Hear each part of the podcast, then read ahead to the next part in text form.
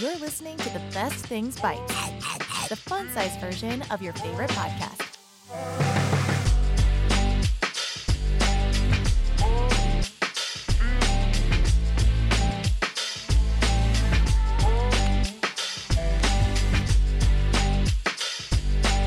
Hello, Internet. Today's episode of the Best Things podcast is going to be a little bit different. There's no Aaron this week, but this is not a rerun of an old episode. Instead, you're going to get a quote unquote long form episode today. Now, I've always been a fan of this style of podcast, and if you're unfamiliar, a long form or narrative format tells a story. And my favorite versions of these are based on true or historical events and they often have me learning something along the way. Now, I've done a few of these types of podcasts in the past and thought, you know what? Why not bring this format to our pals here at The Best Things? Now, of course, the next step was to figure out how to make this style fit in with our normal Best Things podcast, and then it hit me. Let's take one of our past bracket winners and do a history of episode. And so that's what we've done.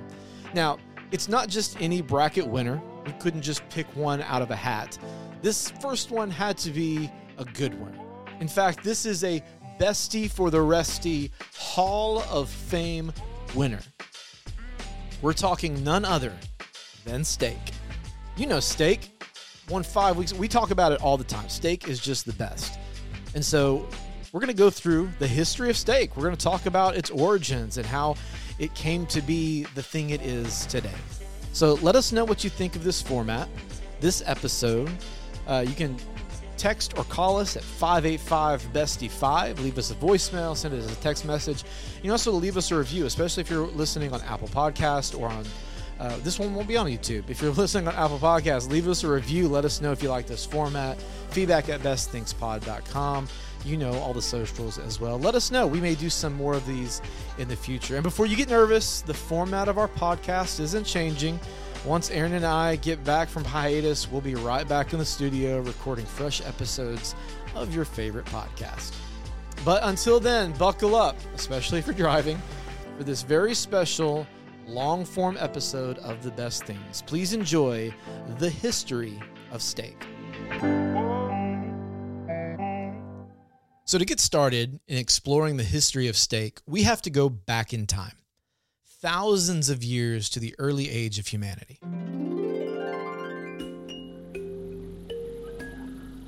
Yeah, we've been eating beef for a long time. The primal instinct to roast and consume meat was undoubtedly a turning point in our humanity.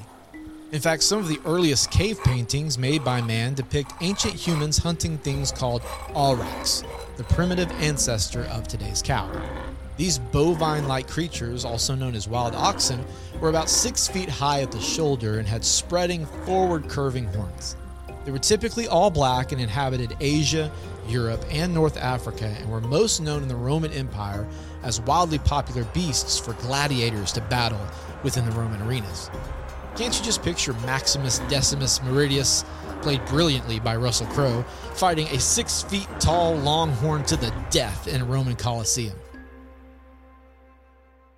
But steak as we know it today didn't originate until 258 AD in a little town called Florence, Italy.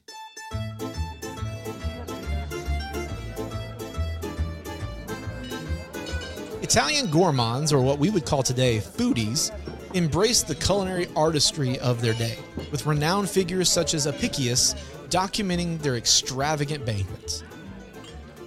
Believe it or not, the creation of steak as we know it today has its roots in religion, specifically Christianity. The Roman Emperor Valerian ordered the persecution of Christians in 258 AD, and one of those slain happened to be one of the seven deacons to the city of Rome by the name of Lawrence, who was martyred on August 10th, 258, by being burned alive. Now, some reports say he was actually placed on a grill over fire and burned alive. And I bet that's not where you thought this podcast episode was going, huh? From that time on, St. Lawrence has been remembered and celebrated with a feast on the day of his death. While some cultures stay away from grilling meats, others, like those in Florence, celebrate by carving meat and grilling it over large bonfires. I've always thought steak was a spiritual experience, and uh, now I have historical proof. These types of dishes they would make are what we would now call bistecca alla florentina. You like my Italian? I practiced that. Which translates to beef steak Florentine style. This dish is an Italian steak made using a high cut of meat from a young steer, including the bone. It looks kind of like a T bone if you look up pictures of it. Cooked on embers or on a grill, whose doneness is typically on the rare side. You heard that, well done, people? Since the creation of steak, it has been meant to be more rare than well done. Hashtag proof.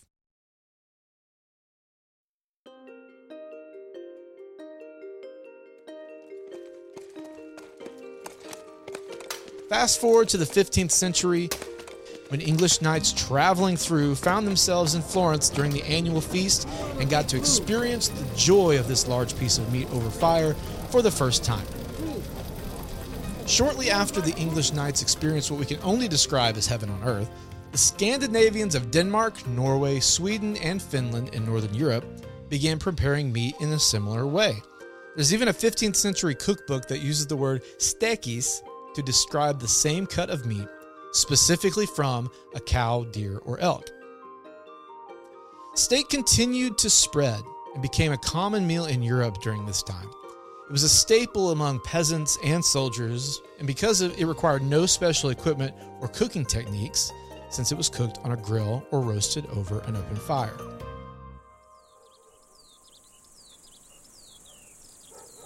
In the 17th century, cattle began being bred specifically for beef. This led to a rise in the popularity of steak because it's now easier and more economical than ever to obtain.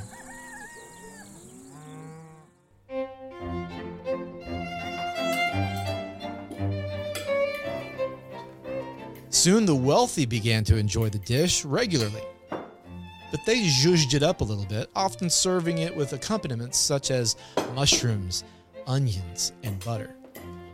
This began the evolution from a peasant food to a luxury dish and started the transformation of beefsteak's potential into more of a refined and sophisticated meal instead of just charred meat over fire.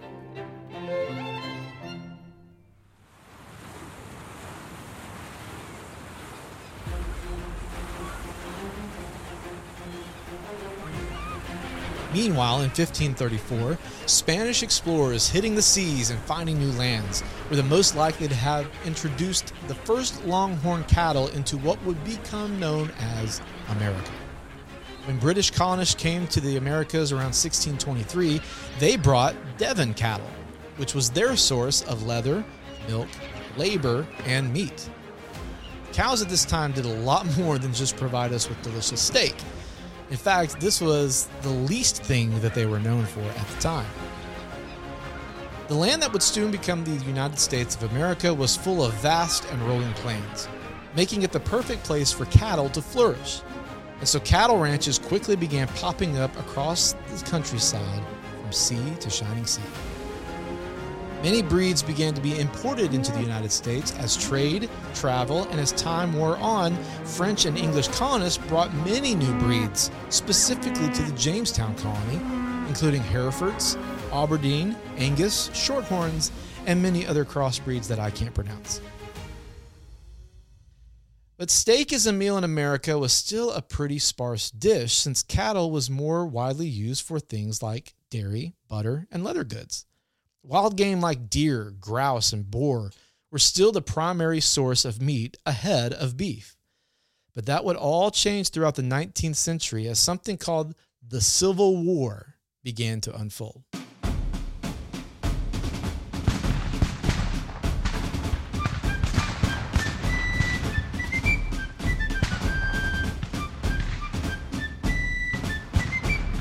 The year is 1863 we find ourselves on the war torn battlefields of Gettysburg, Pennsylvania. Soldiers, weary and worn, are huddled around campfires, seeking solace amidst the horrors of war. Yet, even in these dire circumstances, the allure of a good meal transcended the hardships of battle. Amidst the chaos and bloodshed, a culinary revolution was quietly underway, transforming the eating habits of soldiers and civilians alike. Soldiers quickly discovered that a sizzling steak could provide a much needed respite from the monotony of rations and the taste of home. Because of the cattle ranches and farmland that continued to spread throughout the rural areas turned into battlegrounds, beef became a very reliable option for a warm meal. Word soon spread amongst the ranks about the delectable meat that awaited them. And before long, soldiers were trading their meager portions of bacon and hardtack for thick, juicy cuts of beef.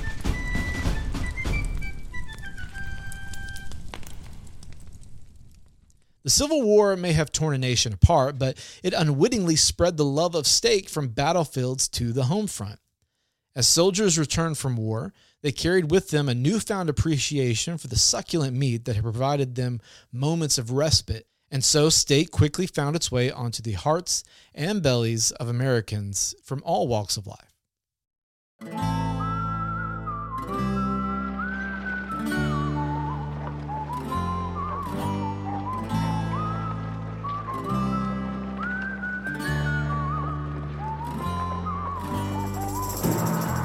During the late 1800s, steak began to be associated with the Wild West and cowboy culture. After the Civil War, cattle began moving further west, and cattlemen discovered that many of the Spanish missions already had amassed large herds of cattle. Texas ranchers began breeding their longhorns with Hereford and Angus to provide beef that would answer the demand that was beginning to grow for this dish. In the West, where cattle were bred, food crops were more difficult to cultivate, but plenty of native grasses were available. These were perfect for grazing cattle, and they were moved frequently in cattle drives to feedlot after feedlot to fatten them up. A group of cattle would eat all the resources in one area, they would just herd them over to another pasture, eat those resources until the previous pasture had grown back up again. Think of it like a natural lawn. It'd be great to have. They were transported by train to the Midwest, slaughtered and shipped via refrigerator cars, a new invention at the time, to the heavily populated East where most of the American population lived. Men would enjoy steak doused in Worcester sauce and butter in saloons, often served with beer. And they would usually consume the steak only using their hands, often in groups. Think of a Wild West saloon, they're chugging back beers and having steak with their hands. It's like the most manly thing in the world.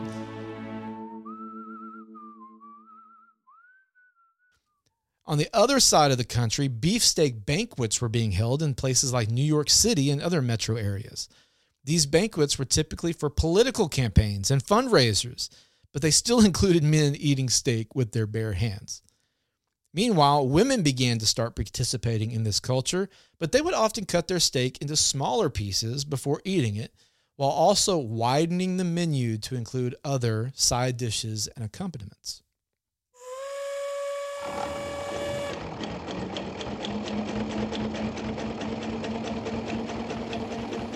Alongside in the westward expansion of America, the world was undergoing a profound shift. The Industrial Revolution had taken hold, propelling society into an age of technological advancements and urbanization. As factories arose and cities expanded, so too did the demand for sustenance that could match the rapid pace of progress. Amidst this backdrop, a new chapter in the story of steak unfolded. Butchers recognized the need to adapt to the changing times, so they developed innovative techniques such as mechanical tenderization to make steak more accessible to the masses. Mechanical tenderization involved breaking down the tough fibers of beef using specially designed machines. This process not only made the meat more tender, but also reduced the cooking time, catering to the fast paced lives of city dwellers. The aroma of sizzling steak began to fill the streets drawing in hungry patrons from all walks of life into restaurants and shops. With the expansion of railways and the advent of refrigeration, the availability of steak increased significantly. Meat could now be transported efficiently from distant regions, making it more accessible and affordable to a broader range of society. Suddenly, the cattle ranches and steaks that were being prepared in the West could be now easily transported to the Midwest and the East Coast. As the Industrial Revolution progressed, steak became a symbol of progress and prosperity. Workers seeking respite from long hours in the factories indulged in the occasional steak dinner as a reminder of the rural landscapes they had left behind. Population of steak continued to soar becoming woven into the fabric of society. Its appeal crossed class boundaries, embodying the changing times and the growing opportunities for people to enjoy a hearty and satisfying meal. As the world transitioned into the post industrial age, new technologies, cultural shifts, and evolving tastes began to take shape the way we enjoy steak.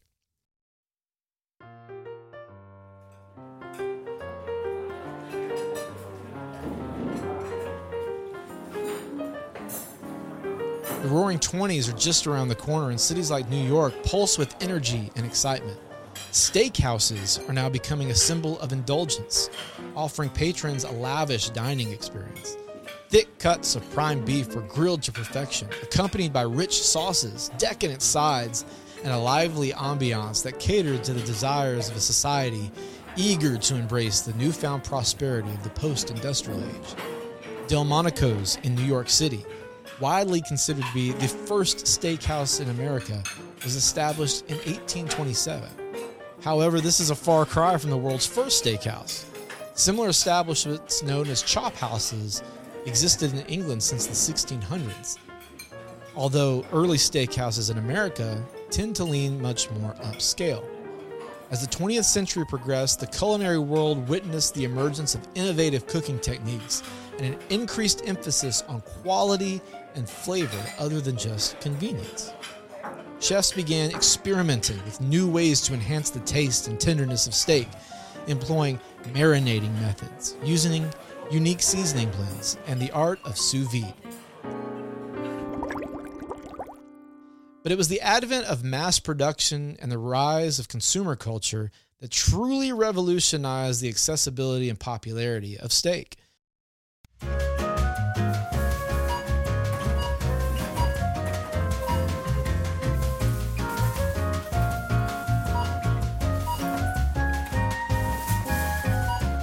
Supermarkets began to replace local butchers.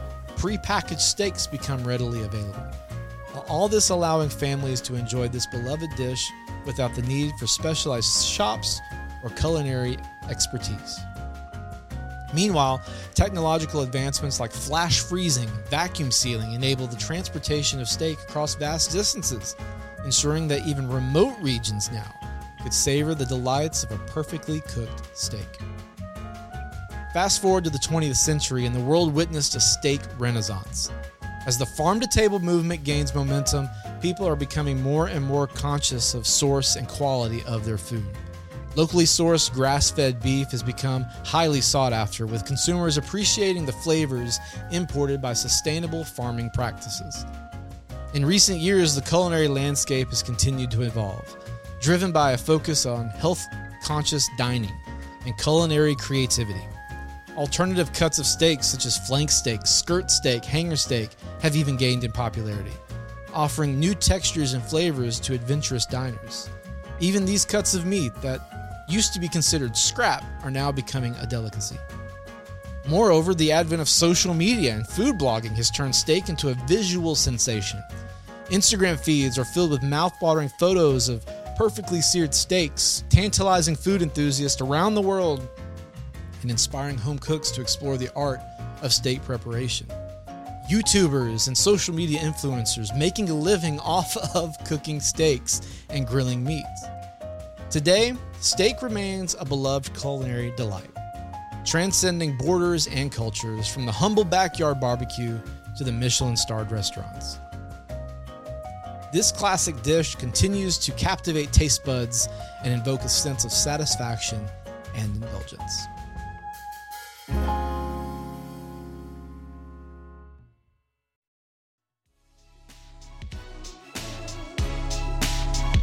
Hope you've enjoyed today's episode on the history of steak. Don't forget, let us know what you think about this format. If you want to hear more of these history ofs and origin stories of some of the things that we've talked about here on the podcast, bracket winners and the such, you can hit us up, leave us a voicemail, text us 585 bestie 5 Feedback at bestthingspod is the email address, bestthingspod.com rather. Uh, and of course, you can hit us up on all the socials, leave us a review, and things like that. Thanks for listening. We'll see you next time. Bye bye, everybody. Thanks for listening to the Best Things Podcast. If you like today's episode, subscribe and leave us a review wherever you're listening now. And remember, connect with us on the socials at Best Things Pod, and you may hear your take on an upcoming episode.